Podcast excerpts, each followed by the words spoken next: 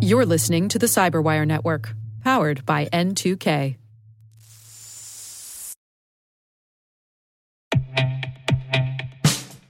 And now, a message from Cyberbit. Mastering cybersecurity is like mastering a sport. You build muscle memory through rigorous practice, then you train as a team to foster cohesion while operating under pressure. Like athletes, cybersecurity professionals thrive on hands on simulation. But traditional courses, certifications, and open source labs won't build you a winning team. You need Cyberbit. Cyberbit offers a hyper realistic simulation environment for your SOC, IR, and C suite to refine your skills, all using the market leading SIEMs, EDRs, firewalls, and WAFs they use every day. Cyberbit is offering Cyberwire listeners a free live fire exercise. Sign up your team now at cyberbit.com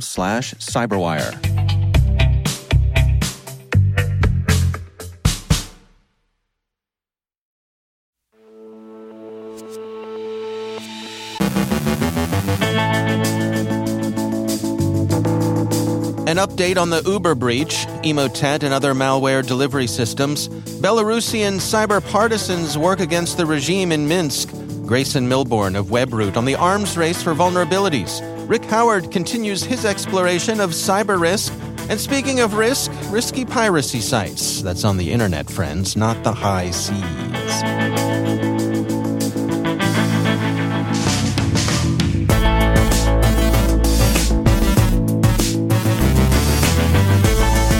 From the CyberWire studios at Data Tribe, I'm Dave Bittner with your CyberWire summary for Monday, September 19th, 2022.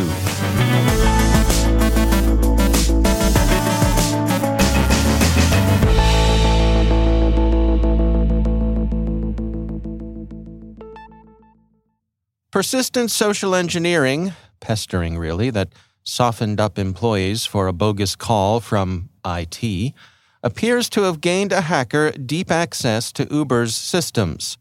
Uber's initial disclosure of the breach on September 15th was terse, saying, We are currently responding to a cybersecurity incident. We are in touch with law enforcement and will post additional updates here as they become available. On the 16th, it offered the following amplification. While our investigation and response efforts are ongoing, here is a further update on yesterday's incident. We have no evidence that the incident involved access to sensitive user data like trip history. All of our services, including Uber, Uber Eats, Uber Freight, and Uber Driver, are operational. As we shared yesterday, we have notified law enforcement. Internal software tools that we took down as a precaution yesterday are coming back online this morning. Someone claiming to be the threat actor responsible for the intrusion bragged in the company's Slack channels Hi, here, the hacker posted. I announce I am a hacker and Uber has suffered a data breach. Slack has been stolen. Confidential data with Confluence, Stash, and two mono repos from Phabricator have also been stolen, along with secrets from Sneakers. Employees who saw the post thought it was a goof, The Verge reports, and many cheerfully played along until it became clear that, in fact, the breach was real and potentially serious.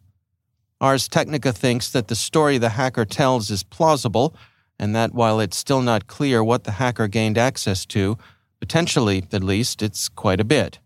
Wired reports that screenshots provided by the hacker suggest deep access, including access to OneLogin accounts. Uber has said there's no evidence that customer data was compromised, but as the Hacker News suggests, this may be a case in which the absence of evidence is an evidence of absence. As Uber itself has said, the investigation is ongoing. Apparently, the self identified 18 year old who compromised Uber just kept at it, made themselves such a pest that people eventually caved in and forwarded MFA push prompts in the hope that it would get them off their back.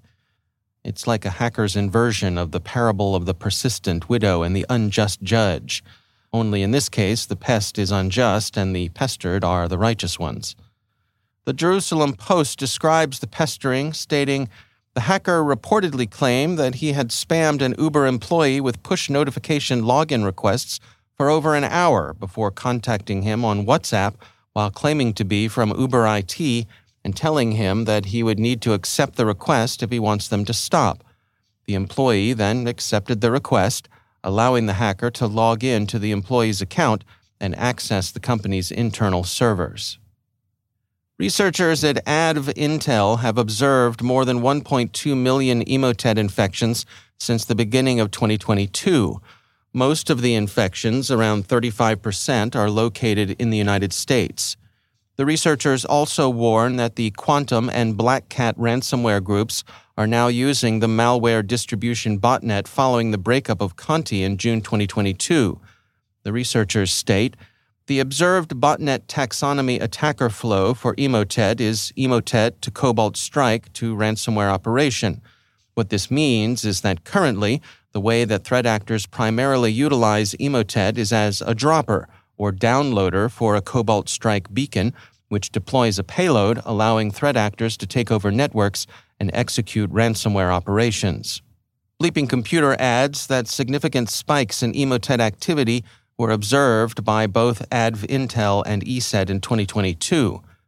According to Check Point's visibility, however, the Formbook Info Stealer replaced Emotet as the most prevalent malware strain in August 2022, followed by the Agent Tesla Trojan, the XMRig crypto miner, and the GuLoader downloader. Meanwhile, AlienBot, Anubis, and Joker were the most common mobile malware strains. The cyber partisans continue to operate as domestic opposition to the government of Belarusian President Lukashenko their activities, as described in an overview by the record, have principally involved embarrassing the regime through doxing, with amplification of discreditable information through internet memes and rough animation that's reminiscent of South Park's visual style. From the record's reporting, although made up mostly of young tech specialists and activists, the cyber partisans resemble an amateur intelligence service they have a political agenda, clear goals, and put a lot of effort into collecting and analyzing sensitive data. A Bloomberg report earlier this summer described the cyber partisans as having taken hacktivism to the next level.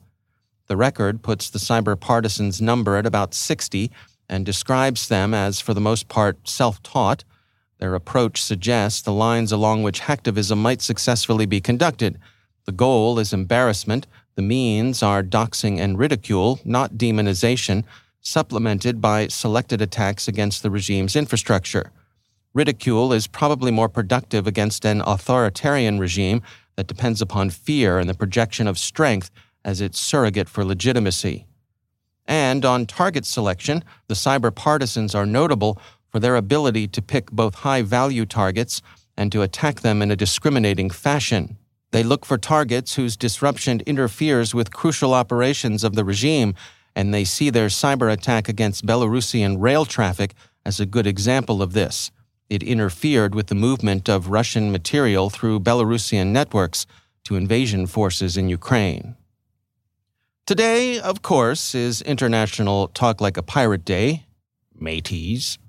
Have you fed the parrot and finished your holiday shopping? We have, except we don't actually have a parrot. And talk, if you will, like a pirate, but stay off the piracy sites.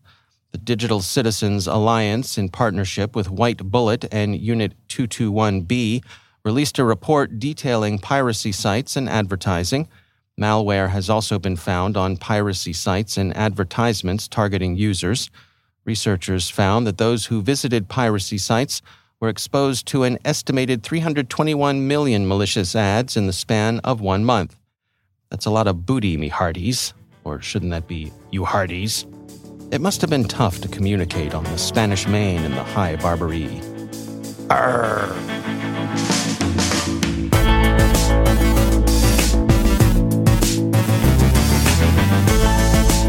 Coming up after the break, Grayson Milbourne of WebRoot on the arms race for vulnerabilities. Rick Howard continues his exploration of cyber risk. Stay with us.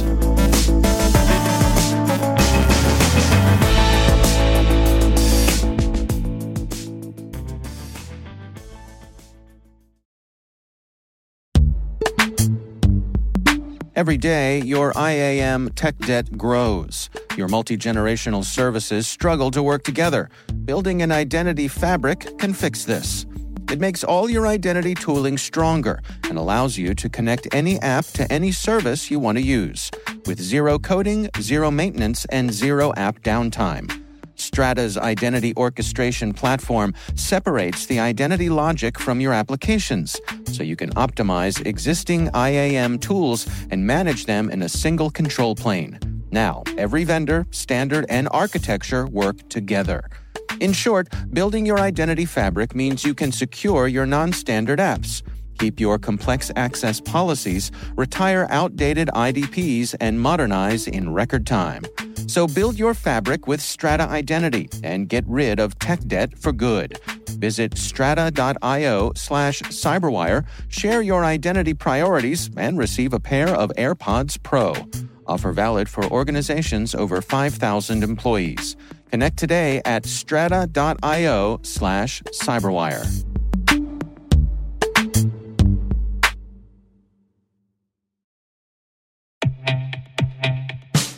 And now, a word from our sponsor, Syxsense provides award winning cloud based automated endpoint and vulnerability management solutions to streamline IT and security operations. With its advanced platform, businesses gain complete visibility and control over their infrastructure, reducing IT and security risks and optimizing operational efficiency. With Syxsense, you'll get real time alerts, risk based vulnerability prioritization and remediations, and an intuitive automation and orchestration engine so you can focus on your core business goals. Confident in the knowledge that your enterprise is secure, compliant, and running smoothly. To learn why enterprises choose Syxsense, visit syxsense.com.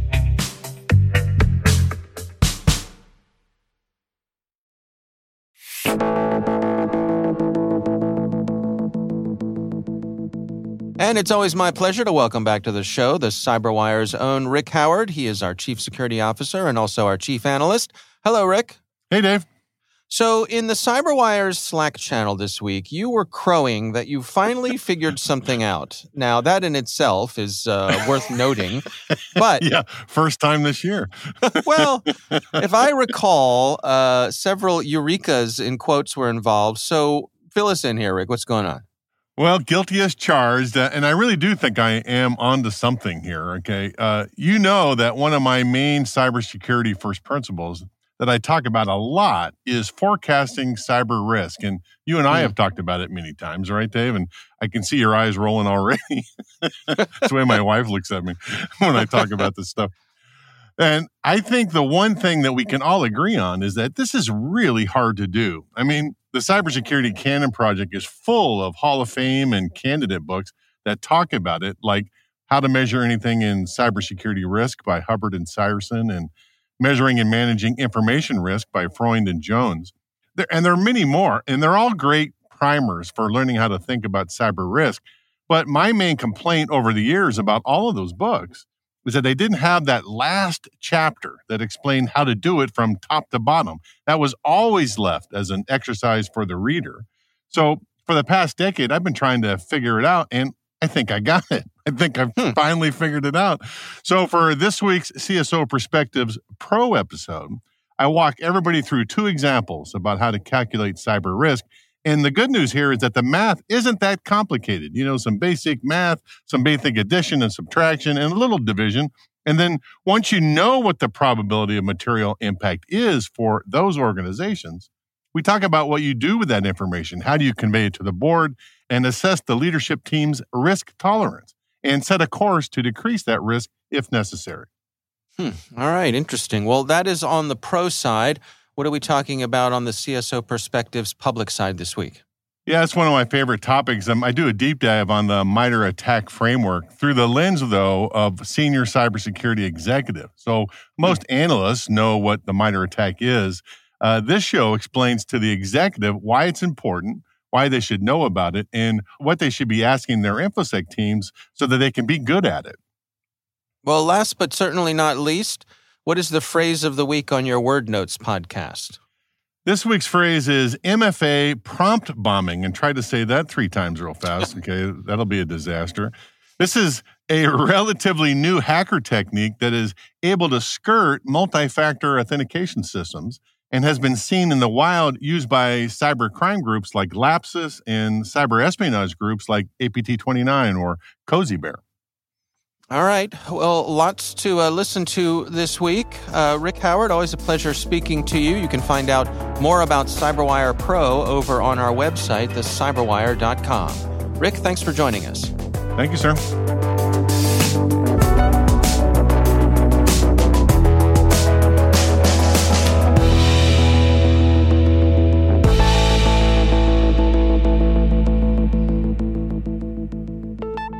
And I am pleased to welcome to the show Grayson Milbourne. He is Security Intelligence Director at OpenText Security Solutions. Grayson, it's always great to welcome you back to the show. Yeah, thanks, David. I'm really happy to be here. So, I want to talk today about uh, vulnerabilities and particularly this sort of complex ecosystem that exists in terms of, you know, folks tracking down vulnerabilities, bug bounties, all that kind of stuff. I'm really looking forward to hearing your insights on this. Yeah, well, I mean, I think you know vulnerabilities over the past 10 years um, have been discovered sort of on a parabolic curve in that each year we're, we're finding you know many more than double the amount of uh, vulnerabilities discovered uh, in the previous year. And i think this makes sense in a lot of ways in that we have a world that is really defined by software, and, and software is part of everybody's everyday life and interaction. Um, and more and more software is being developed, right? And so we hmm. have the future of IoT and, and you know convenience devices and medical IoT and so I think there's just uh, you know there's there's a, an enormous pipe of new software being developed, um, which again creates a lot of opportunities for mistakes. And uh, as a uh, developer myself, I can tell you that it's almost impossible to write bug-proof code on your first pass through. That's even working within a security mindset. And so I think what we see is that it's not malicious actions by developers trying to create buggy code. Uh, it's just that coding can be quite complex and if you don't take into account you know the thoughts and uh, of, of, a hacker you, you might make a mistake in your development process or how you architect things that can make you vulnerable um, and in fact this is exactly what happens because uh, you know, we, are discovering more and more uh, than ever before. Um, and some of these are really, really wide impacting. And so I think you probably remember from uh, January this year when we had the log4j vulnerability disclosed. And you know just how many things were impacted by that and mm. so i hmm. look at that as one of the examples of you know when a vulnerability can go very wrong the reality is is almost all software can be vulnerable and if somebody picks it apart long enough they might very well find a flaw and so that that process continuously goes on where does that leave us in terms of incentives you know because we have you know, obviously there are the developers who are trying to make their software as secure and bug free as possible but now we have a, whole other group of people who are trying to hunt these things down. Some of them for uh, bug bounties, some of them uh, who are up to no good.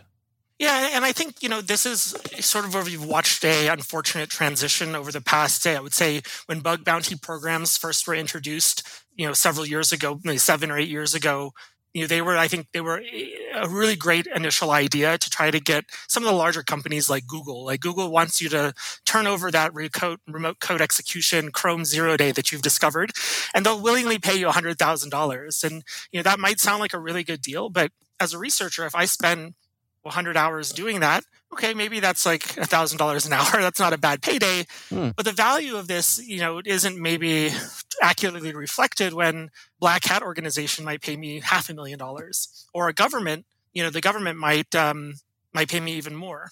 And it depends. I can't say like, you know, the United States government uh, is different from every other government. Um, and we see different interactions with government and their population with respect to how disclosing vulnerabilities occurs.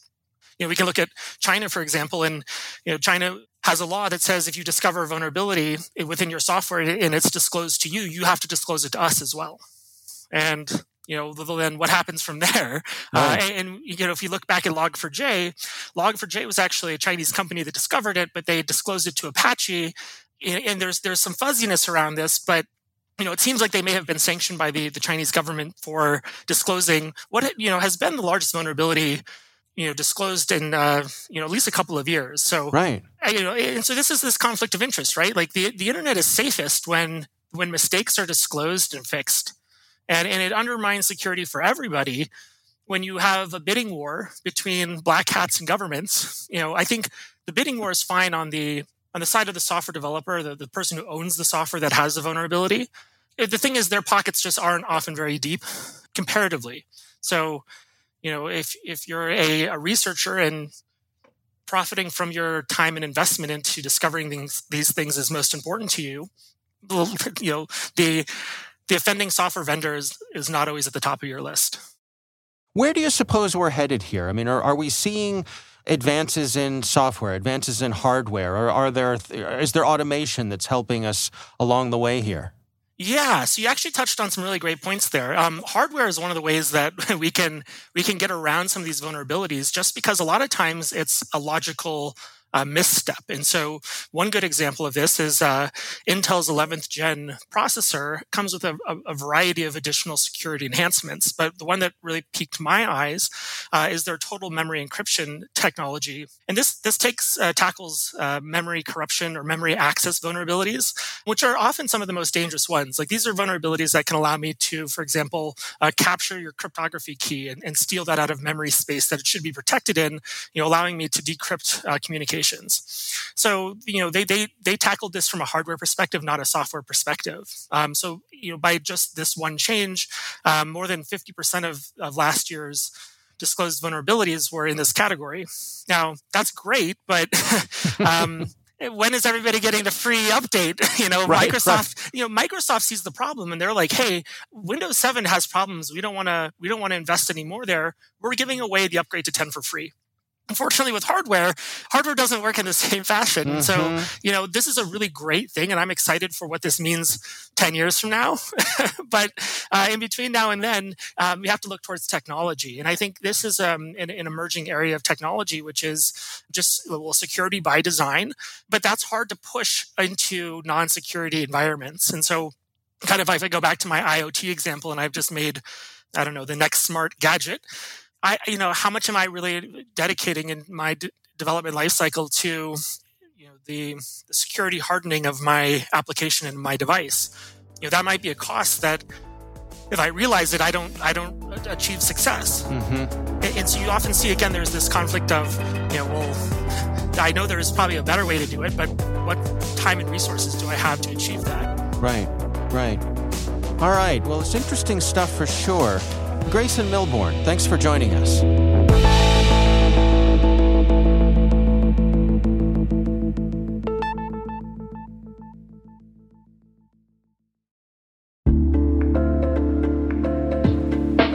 Are lengthy security reviews pulling attention away from your security program?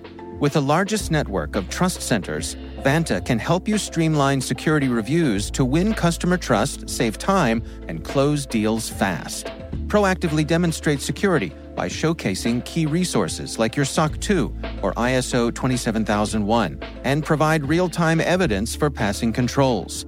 And when a security questionnaire is required, Vanta takes the first pass for you.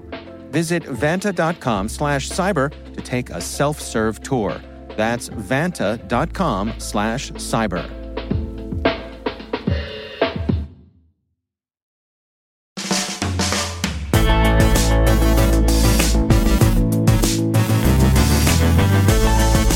That's the Cyberwire.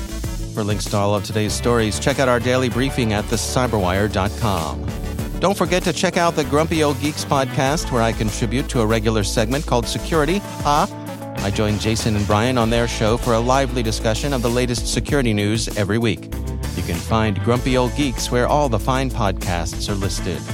The Cyberwire podcast is proudly produced in Maryland out of the startup studios of Data Tribe, where they're co building the next generation of cybersecurity teams and technologies.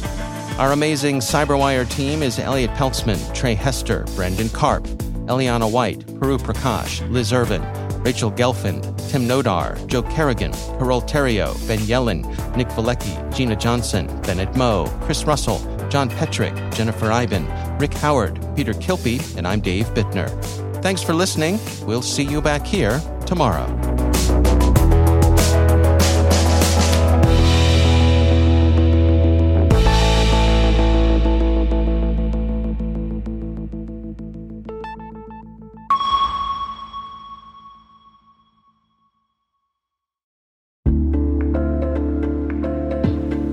Hey, listeners, we're always looking for ways to improve the N2K CyberWire network and maintain the intelligence driven news experience that keeps you in the know on the latest developments in cybersecurity. We've launched our 2024 audience survey and would love for you to take a few minutes to share your feedback. And hey, there's even a chance to win a $100 Amazon gift card if you complete the survey. Visit cyberwire.com slash survey. That's cyberwire.com slash survey and share your feedback now.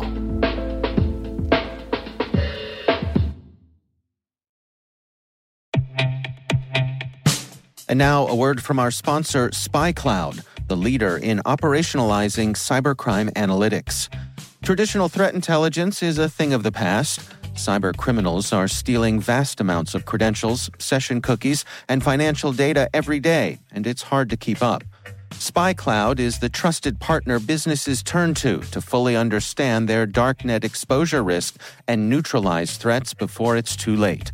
SpyCloud alerts your organization as soon as an employee or customer's data appears on the dark net, so you can act faster than bad actors to prevent cyber attacks like ransomware, session hijacking, account takeover, and online fraud. With insights from the industry's largest repository of recaptured data, protect the digital identities and systems most important to your business. Get your free corporate darknet exposure report at spycloud.com/cyberwire and see what information criminals have in their hands today. That's spycloud.com/cyberwire.